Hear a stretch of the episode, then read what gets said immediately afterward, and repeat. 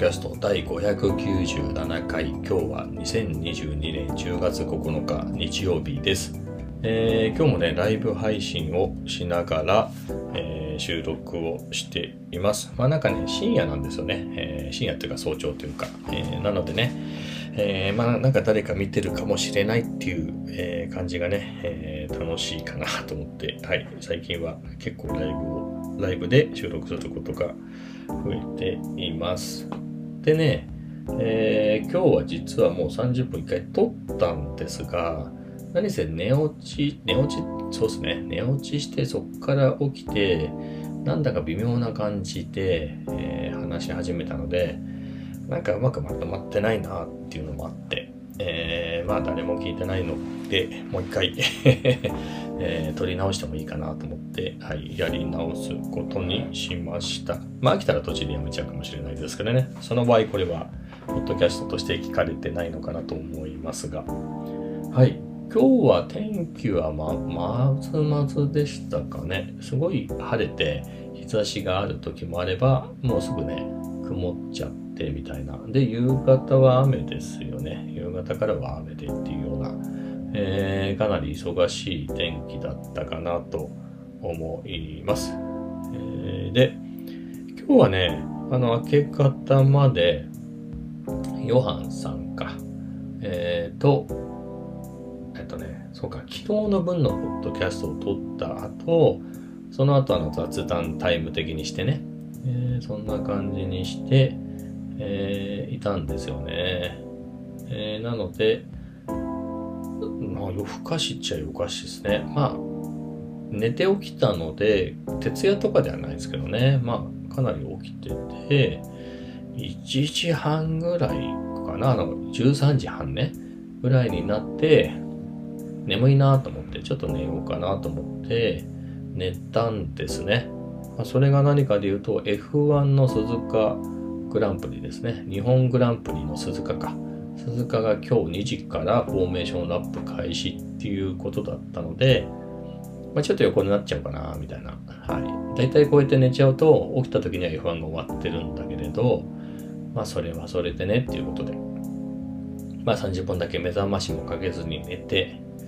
起きたらね、すっかり暗くなってましたね。暗くなったけど、その、天気が悪くてっていうのも含めてね、暗くなってて、まあ、終わっててってことじゃないけど、F1 の、あの、音声でね、えー解説、ライブ解説してるチャンネルがあって、もう何年もそれをずっとね、シーズン中は聞いてるんですけど、えーそれをつけたら、ちょうどね、レースはやってたんですよね。なんか雨で中断したりしてたとかで、えーそういうのもありで、えーやってなくて、ただ聞き始めた時にはもう再開してたんだけれど、でもそのタイミングで結構雨が強くなってたんじゃないですかあの、ちょっと寝ぼけつつ聞いてたんだけれど、なので、あの、アルピーヌのフェルナンド・アロンソ選手が、えっ、と、その時点でね、まあ、タイヤ交換とか、そういうののタイミングで先頭を走ってたんですよね。なので、このまま、えー中断になると、アラアロンソ選手ね、普段だったらなかなか優勝できないだろうなっていうのマシン的にね、っていう人が優勝するかもみたいな、えーそんなところだったんですよね。えーそんなこともあるのかと思いながらね、えー聞いてましたが、で、結局、その後はね、中断とかにならずにずっと続いたんですよね。そうなってくるとね、えーたまたまピットインのね、他の人たちのピットインのタイミングで1位を走ってただけだから、当然後ろの方に交代しまして、えーそれで、まあレッドブルですね、あのポイントポイントリーダーのマックス・フェルスタッペン選手が、えーまあ、予想通りというか、ぶっちぎりで、ね、えーポールポジションのマックルマックス・フェルスタッペン選手がずっとぶっちぎりで、まあ、これが優勝するのは間違いないっていうところで、まあ、あと次は、フェルスタッペン選手が優勝して、かつ、ファーステストラップを取るとワールドチャンピオンになれる、まあ、確定みたいなね、今回決まりみたいなのがあったのかな？他の人がないであろうと。だったんですけれど、えそれはちょっと無理そうだね、みたいなね、ファースあの優勝はできるけど。で、2位、3位はどうなんだ、みたいなね。だから2位とか3位の、えー人たちがリタイアとかもうちょっとずっと下の方でゴールすればね、もう、の逆転ね、残りのシーズンで逆転できないから、ワールドチャンピオンやっぱり決まるね、みたいなタイミングで、えー、だったんですよね。で、あのまあ、1位フェルスタッペン選手で、ランキング的に2位がシャルル・ル・クレール、で、3位が、えー、セルジオ・ペレスっていう人で、まあ、それがまさに1、2、3位を走行してたんですよね。そのランキング通りに、えー、走行していて、えー、最終ラップで、セルジオ・ペレス、あのね、後半めちゃめちゃタイヤ交換かなんかしたんでしょうね。そこからめちゃくちゃ、えー、追い上げてって、もう最後の2周ぐらいはもうべったり後ろにくっついてたんですよね。追いついちゃって。で、抜くのか抜かないのかみたいな感じで。で、そこも F1 のルール的に結構複雑で今回、誰もちょっと何がどうなってるのかが、どうなったら勝てるのかがちょっとわかんなくなってて、あの、何かっていうと、雨のタイミングで、中断とか、あとレースの周回がね、あの、フルではできないと、あの、中断してた時間が長いし、それで再開してフルでやるともう夜になっちゃって、あの、本当に最初からナイトレースで計画していて、そういう設備があるサーキット以外だと夜走れないから、あの、鈴鹿もね、そういうサーキットじゃないんで、あの暗くなったら危ないですよね。あの、別にライトがついてるわけじゃないから F1 って。ということで、あの、2時間経った時点で終了しますっていうようなね、そんな感じで再開してたんで、その場合だと、ハーフポイントって言って、通常ね、えー、よりポイントが半分しかもらえませんよみたいな、あの、入賞してもね。でいくと、フェルスタッペンが優勝して、ファースト、ファースト、ファーステストラップも取ると、ここ、まあ、ワールドチャンピオン。でも、ファースト、ファーステストラップを取れなかったとすると、あの1ポイント差で、あの、まだ残りのシーズン、残りのレースで、あの、逆転する可能性が論理的にはあると。例えば、フェルスタッペが全部、えー、病気かなんかでね、あの出れなくて、で、2位の選手がずっと全部優勝したりすると、ポイントの数で、残りポイント数で言うとギリギリ、えー、逆転することもできるっていうところで。だったので、みんなもそう思ってたんですよね。だけれど、最終ラップで、その3位のね、ペレス選手がもう、もうプッシュしてたら、本当最終最終、最後の最後ね、最後の週で、あ、抜けそうで抜けないな、横に並んでも抜けないな、みたいなタイミングだったんだけど、そのプレッシャーに負けたのか、あの、試験員って言って、あの、くねくねしてスピードを落とすためにね、くねくねわざと SG、あの、すごい低速で回る、えー、コーナーがあるんですけど、そこをね、あの2位のルクレール選手が曲がりきれずにまっすぐ行っちゃったんですよね。で、それってショートカットでペナルティーになるんで、これはペナルティーつくんじゃないの？みたいなのは思うんだけど、その試験の後が最終コーナーで、そのままもう最終ラップなんでゴールして、2位、3位でそのままでゴールしてるんで、どうなるのかなみたいな。で、えーまあ、結局順位は入れ替わったんですよね、ペナルティーで。えー、で、ペレス選手が2位になる、繰り上がったんですけれど、あの、その場合でも1ポイント足りないんですよ。ハーフポイントでね。あの、入賞してもらえるポイントが雨で、あんまり長くちゃんとできなかったから、ハーフしかもらえないだろうってみんな思ってて、その場合1ポイント足りなくて、やっぱりフェルスタッペン選手は、次戦以降に持ち越し、あの、ワールドチャンピオンがね、決まるのはってなってたんだけれど、そういうインタビューもね、優勝おめでとうございますみたいな。えー、で、ワールドチャンピオンには決まってないみたいな。なんでね、そういうインタビューだったのが、途中から、あの、ワールドチャンピオンですみたいな。え？みたいな。あの、本人も、え、そうなの？みたいなことになってるし、周りの選手も、え、そうなの？だし、チームの人も、え、そうなんだっけ？みたいな。どういう計算でそうなってんの？みたいなことになって、えー、みんなもよくわからないってことになっちゃって、まあ、結局ルールが去年あったんですよね。去年、あのベルギーのスパ・フランコルシャンで雨でほとんど走れなかったの。で、結局、ずっと走れないまま、なんかあの、先導するね、普通の車、自動車、危ないから、あの、あ大雨の中レースすると事故とか危ないから、この車の後ついてきてゆっくり走ってくださいっていうペースカーが入って、それで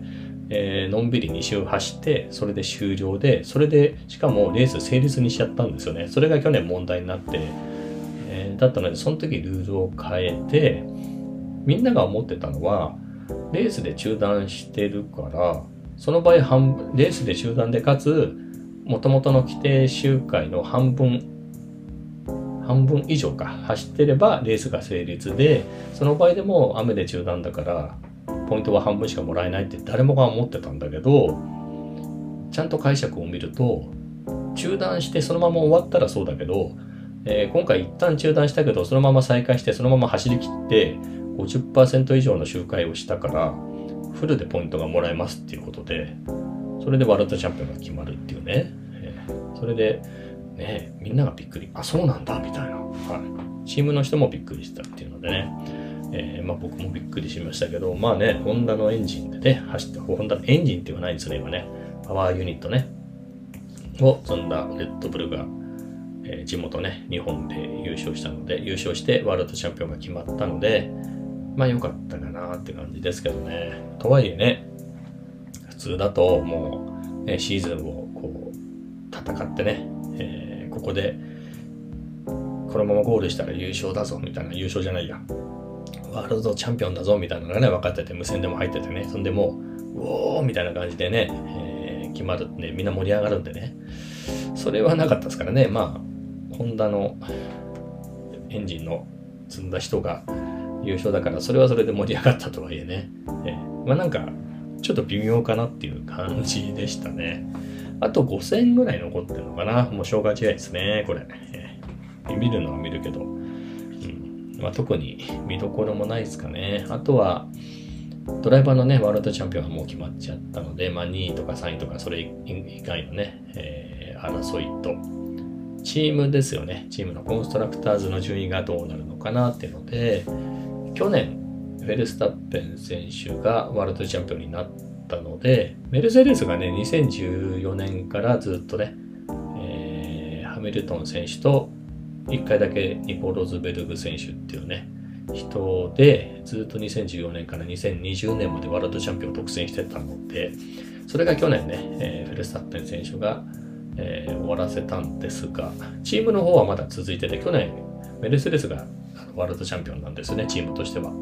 なので、それが今年ね、まあ、どうやら終わりそうだと、ポイント的にも、レッドブルが圧倒的に差をつけて1位なので、まあ、これもまあ逆転は無理だろうなっていうところなんですけれど、はい。まあ、それが一応あるかなっていうぐらいですかね。はい。なんかね、チームの人もね、やっぱり言ってるんですよね。あの、まあ、どっちを選ぶって言ったら、あの、ドライバーズタイトルの方を目指してるんでっていうのは言ってるんで、まあ、チームはねっていうところがあるんですけどね。きっと、でもチームの人自体はボーナスとか出ますよね。チームで。あの、順位が上の方だとね。なので、頑張るのかなと思いますが。まあ、F1 は、そんな感じですかね。次どこなんだろうね。どこが残ってんだろう。アメリカとかもやっちゃったでしょロシアもなくなっちゃって、どこですかね。どこが残ってんだろう F1 の今年って。F1 のカレンダー。また。えっ、ー、と、多分アジアからだから、ちょっとどっか、南米とかですかね。知らんけど。えっ、ー、と、今日が10日でしょ、21日にアメリカまだあるんだ。サーキット・オブ・ジ・アメリカズ。で、28日がメキシコ。あ、ペレスの地元ですね。えー、で、11月もあったはずなんですよね。あ、11月11日がブラジル。で、18日がアブダビ。えー、アブダビで最終戦。11月20日。まあ、いっぱいあったらね、工業的にはいいんだろうけども、ワールドチャンピオン決まっちゃった後ね、と1ヶ月やるんだって感じですよね。結構ね、あと5000。はい。まあ、のんびりね、来年どうなるのかなとか思いながら見ていこうと思います。はい、そんなところですね。あとはね、F1 で言うと、あの、レッドブルの姉妹チームのアルファタウリのピエール・ガスリー選手っていう人と、日本人の角田祐希選手がドライバーなんですけど、そのピエール・ガスリーっていう選手が、えっ、ー、と、フランスのね、アルピーヌに移籍っていうのが発表になりましたね、鈴鹿でね。あの、ガスリーがね、フランス人なので、あのね、めちゃめちゃ速くていい選手で、なんかいいやつらしいですよね。あの、日本でもレースしてたことがある人なんで、あの、ホンダの人たちからも評判が良くて、えー、いいやつなんです、みたいなえー、だったんですけれど、アルファタウリっていうのが B チームで、レッドブルに、えー、ね、そのリカルド選手っていう人がいるんですけど、その人が、えー、契約更新するかと思いきや、突然ルノーに移籍しますってなっちゃってね、えー、2019年シーズンかな。えー、で、その時でね、行っちゃったんで、あの、B チームにいたピエール・ガスリー選手、あの、その時が1年目だったんですけど、2年目からいきなりトップチームに移籍ってなって、まあ、そこで調子が出なかったんですよね。全然。それで途中で、えー、B チームに戻されちゃってみたいなとこがあって。でもそこでめげずに、あれ？それが2010、20年？あ、20年は違うな。19年か。で、戻って、でも、戻された後3位入賞したりとかして、で、その翌年、戻された翌年に初優勝したりしてね、その B チームで。えー、とかですごいずっと評判が上がりっぱなしでっていうのは。なんだけれど、何かいろいろインタビューとかいろいろなのをニュースを見るには、どうもレッドブルのチームからは評判が悪くて、その A, A チームのレッドブルには戻せないみたいな。で、他の選手、どんどんどんどん入れちゃって、そっちも契約長期で結んじゃったので、もうこれ上がれないねっていうことで、やっぱり移籍するんじゃないかって言われてたけど、まあその通りになりましたね。はい。まあちょっと寂しいですけどね、まあルノーで活躍する姿を、えー、見たいですね。はい。まあそんなとこですかね、F1 の話は。はい。まあそんなところで。えー、次の話題は、パッドですね。ちょっとやるね。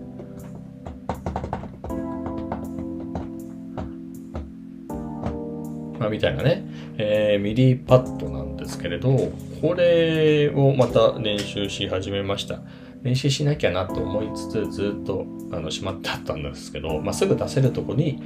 えー、しまってあって、たまに出すけど、まあやっぱりね、みたいな感じで、えー、やらずに放置してたんですけど、あのー、今日もね、今日もね、今、深夜っていうか早朝に、ポッドキャストの配信をね、ライブで、えー、YouTube で撮りながらやってるんですけれど、昨日もこんな感じでやってて、まあでもね、ポッドキャスト30分でね、撮って、その後、あのー、聞いてくれてる方がいたんで、その後はね、もうポッドキャスト止めて、でもライブ配信は続けて、まあ雑談タイムみたいにしてったんですね。で、いろんな雑談しながら、なんか、パまあそういうパッドとかね、いろんな機材の話をしてたんですよ。その人は音響の専門だったので、いろいろね、マイクがどうしたとか、そういう話したり、あと、昨日もね、ポッドキャストでこの話しましたけど、今欲しいのが、え、ー、と、2万、3万ぐらいのでね、欲しいのがあって、えー、マイク、えっ、ー、と、スイッチャー、ATEM ミニね、スイッチャー、あとは、かっこいいメカニカルキーボード、この3つで悩んでるみたいな話をずっとしていて、えー、みたいなね、話をしてたんですけれど、まあ、その中、どうしてその話になったのか、えー、なんかパッドの話になったんですよね。だったらそ、あ、なんか、そういうのを練習して、そういうところをライブでやればいいじゃん、みたいなことを言われて、まあ、それもそうだなと思って。あの、このね、ライブ、これはポッドキャスト、まあ、両方ですね。ポッドキャストで聞いてる人もいるでしょうけど、まあ、ポッドキャストの配信なんでね、えなんですが、ライブでやっていて、あの、これを、雑多なんですよね、今ね。ライブ配信で、ポッドキャストの収録を、えー、はい、配信したり、ただのおしゃべりを配信してみたり、はたまた、もともとチャンネル自体はゲームの配信にしたチャンネルを使ってるんで、グランツーリスモ7のライブ配信したりとかね、していたので、まあ、どんなもんかなと思って、まあ、なんでもいいかと思って、どうせ。と思って、じゃあ、パッドのね、練習、えー、風景をライブでただ流すっていうのね、そういう囚人監視のもと練習するっていうのも面白いかなと思って、えー、それをやり始めてね、はい。まあ、まだ始めたばっかりですけどね。ちょっとこれでね、いろいろコードぐらいはまあ、できるようになりたいかなと思ってやってるんですけれど、これもね、えー、買ったのが2020年なんですよ。で、2020年っていうのはコロナですよね。えー、コロナの最初の年で、その時に結構、いろいろ始めたんですよね、新しいことね。あの、まあ、動画でしょ？動画に、動画やるにあたって BGM も自分で作りたいなっていうことで、えー、 Logic Pro 買ってね、えー、BGM を作り始めてっていうのをやって、えー、だったのですが、まあそういう時にね、いろいろどうやってやるんだろうって見ると、結構かっこいいあの動画がねいっぱい出てきて海外の人でねテトロって言ったかな？テトロっていう人とえっ、ー、となんだっけな？コートニー・ホップキンズっていう女性かなイギリスの。2人が特に印象的でしたね。今でも登録してみてますけど。あのなんつうんだろう。ライブでねえっ、ー、とまあライブっていうのがライブ配信がどうか別としてこうどんどんどんどんねどんどん音を重ねてって曲作っていくみたいなのをそのパッドとか、えー、キーボードとかねえー、そういうのを使ってやっててめっちゃかっこいいなと思って。ああいうのやってみたいなと思ってあのまずそのちっちゃいミディキーボードね。あの25件のやつを買ってもともと49件なん持ってたんだけど、えー、25鍵のやつも買ってみてね。それにちっちゃいパッドがついててそれでみんな器用にやるんですよね。赤いの MPK、えー、なんとかみたいなやつね。でああいうのいいなと思って僕は Novation の Launchkey Mini Mark 3っていうのを買ったんですけどまあなんだろう、使えず、よくわからずで。で、その後、こういうパッドね、えー、 MIDI パッドの存在も知ってたんで、あれでね、リズムとかこう、ずっとずっとずっとずっとずっとって言い方あんましないか、えー、どこどこね、やるのがかっこいいなと思って、えー、それをね、だから、ちょっと待ってね、今のコードでしょ？これだからこ